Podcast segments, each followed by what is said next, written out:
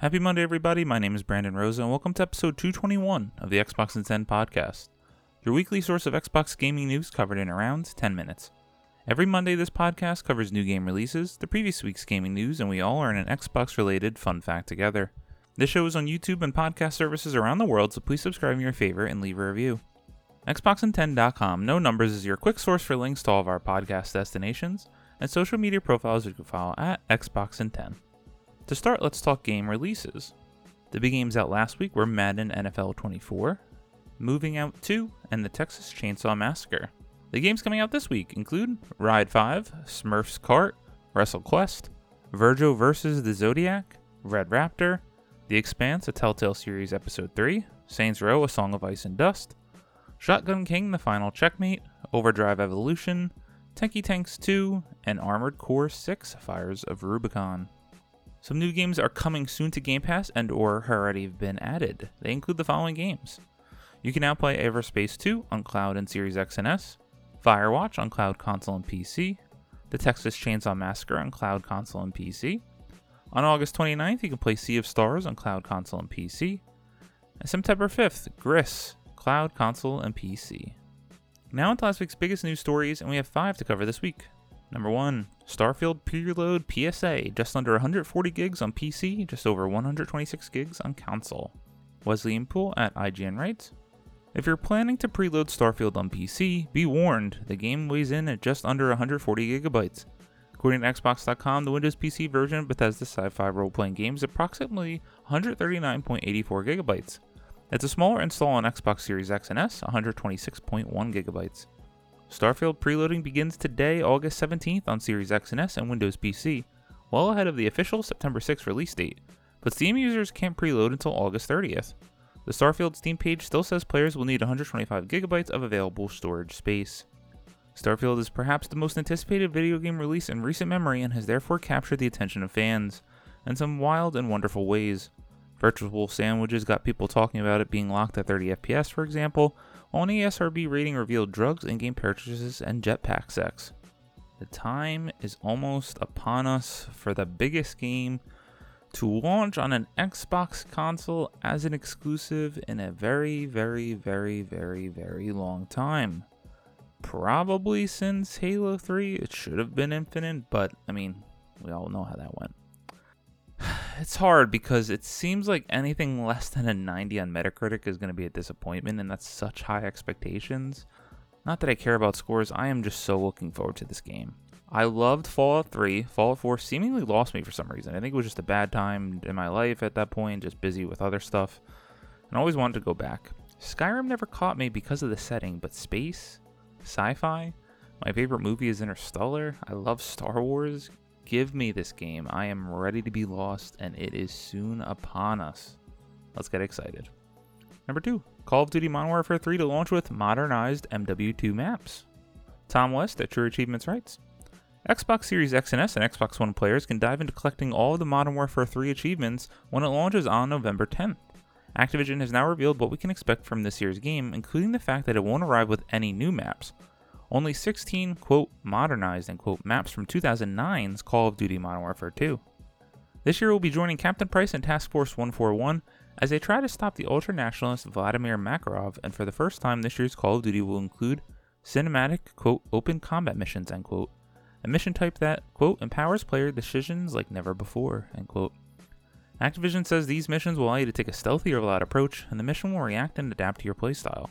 As for the multiplayer portion of Call of Duty Modern Warfare 3, we'll not be getting any new 6v6 maps at launch, only 3 new battle maps and a war map.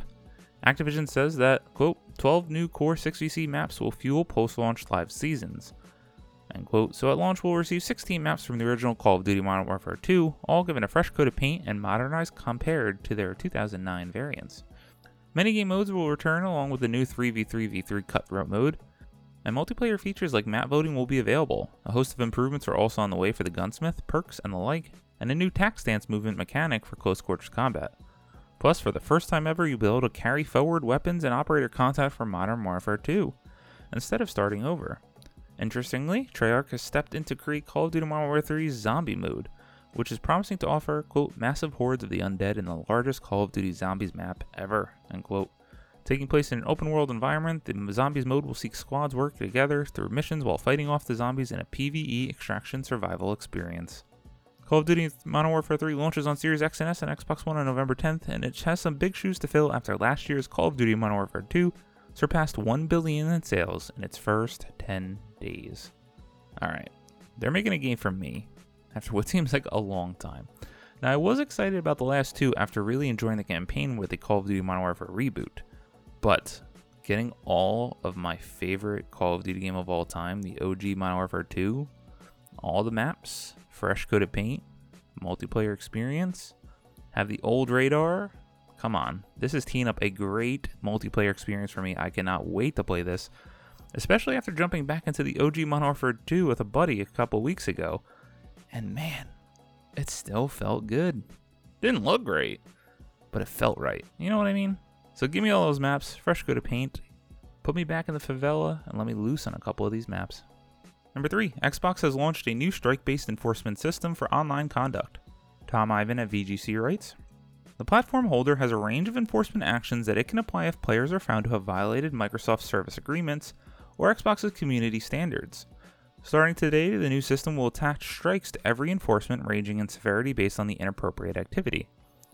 For example, profanity or cheating will result in one strike, sexually inappropriate behavior or harassment and bullying will result in two strikes, and hate speech will result in three strikes. Quote, this system is similar to demerit strikes used in driver license systems in many countries, end quote, according to Dave McCarthy, Corporate Vice President of Xbox Player Services. Quote, for example, a player that has received two strikes will be suspended from the platform for one day, whereas a player that receives 4 strikes will be suspended for 7 days. Players have a total of 8 strikes, and once reached, will be suspended from Xbox social features like messaging, parties, and party chat, multiplayer, and others for one year from the enforcement date. End quote. Each strike received will stay on player's record for 6 months. McCarthy said suspended accounts will continue to remain functional for single player experiences, and players will be able to keep their purchased content except in the most serious cases, such as those involving illegal activity. Microsoft recently began testing a new reporting feature for in game voice chats on Xbox consoles. It lets players capture 60 second clips and report inappropriate voice activity on any multiplayer title with in game voice chat on Series X and S and Xbox One. Research published in July by nonprofit mental health organization Take This found that 7 out of 10 players reported avoiding playing certain games because of the reputation of the community. Overall, I like this if we can really clean up those lobbies, those chats, those communications. And I understand, I was a young dumb kid picking fights with everyone in multiplayer lobbies just like the rest. But maybe in a system like this existed back then, maybe I would have cleaned up my communication a little bit sooner in life. I don't know, I do get scared of people just falsely reporting, so I guess we'll see the outcome of this in the months to come. Number 4. Xbox 360 store shutdown date confirmed. Here's how it affects your library. Samuel Tolbert at Windows Central writes If you're still using an Xbox 360 right now, we've got some unfortunate news. Microsoft shared on Thursday via Xbox Wire that the Xbox 360 store is being closed on July 29, 2024. Following that date, Xbox 360 players will no longer be able to buy new games or DLC. Players can continue to play any games they've already purchased, and multiplayer servers for any game still operating will not be affected. The Movies and TV app will, however, also cease to work on Xbox 360 on the same day. With that said, this does not affect backwards compatibility on Series X and S and Xbox consoles. Players using those modern mechanics can still buy backwards compatible Xbox 360 games such as Gears of War 3 or Dead Space 2. Microsoft first introduced backwards compatibility on Xbox One with Xbox 360 games in 2015, with original Xbox games support for certain titles announced in 2017. In 2021, Microsoft released a final massive wave of backward compatible titles with support for games such as Max Payne. Sad to see any store die, and especially one close to my heart like the Xbox 360 my first real major online console, the digital content, Xbox Live Arcade, Summer of Arcade, party chats, just amazing, amazing nostalgic memories with that. They're doing the right thing here. They're giving you plenty and plenty of time to be aware that the store is closing, as it is a year out. And number 5, Alan Wake 2 delayed 10 days to avoid clashing with October's big releases. Wesley Yin-Poole at IGN writes Remedy has announced a 10 day delay for the hotly anticipated Alan Wake 2, it was due out October 17th, but will now launch October 27th. In a statement, Remedy said October was packed with game launches and wanted to give players more space to play everything. Quote, October is an amazing month for game launches, and we hope the state shift gives more space for everyone to enjoy their favorite games, end quote, Remedy said. Alan Wake 2 was set to launch the same week as Insomniac's sure to be massive PlayStation exclusive Spider Man 2. Back in 2010, launch sales of the first Alan Wake suffered due to launching in the same week as Rockstar's behemoth Red Dead Redemption. October 2023 also sees the launch of Microsoft's Forza Motorsport, Ubisoft's Assassin's Creed Mirage, Nintendo's Super Mario Bros. Wonder, and reportedly Sega's Sonic Superstars. In May, Remedy sparked a backlash when it revealed Alan Wake 2 as a digital only release across all platforms. Remedy explained at the time, quote, There are many reasons for this. For one, a large number of players have shifted to digital only.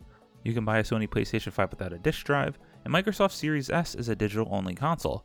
It's not uncommon to release modern games as digital only. Secondly, not releasing a disc help keeps the price of the game at $59.99 and the PC version at $49.99. Finally, we did not want to ship a disc product and have it require a download for the game. We do not think this would make for a great experience either. End quote. This is a very smart move. Give the game time to breathe. We are coming up on Starfield. We're coming up on Spider Man 2. Two of the very biggest games of this year and probably the generation.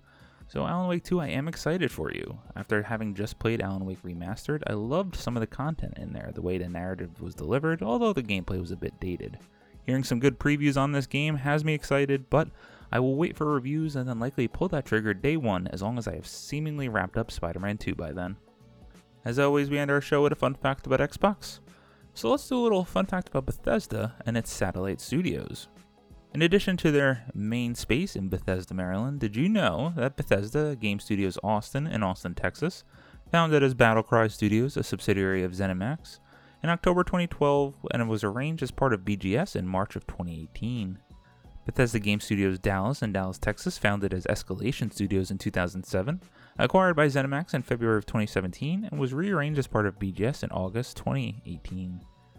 Then Bethesda Game Studios Montreal in Montreal, Quebec was fully founded in December of 2015. So you do have all these three sister studios seemingly all helping on Starfield in some capacity, I would imagine. This game is upon us in such a short amount of time. I cannot wait. Hopefully, the game is received well and players really love it, and it's going to be an experience for all of us to enjoy for years to come. Thank you all for listening to the Xbox in 10 podcast, your weekly source of Xbox gaming news covered in around 10 minutes. If you like the show, please subscribe on your favorite podcast service, share it with your friends, leave a review, and follow on all social media at Xbox in 10. This past week, I was traveling and getting married. So I didn't have too much time to play, but when I could sneak in, I got in some more Marvel Snap Sessions, which is still a game that I, yes, I play every single day. Just helplessly addicted. It's a nearly perfect game, shall I say? Check it out if you haven't. My name is Brian Rosa. You can follow me on Xbox at Brosa93. Hope you have a great week. Stay safe and keep on gaming.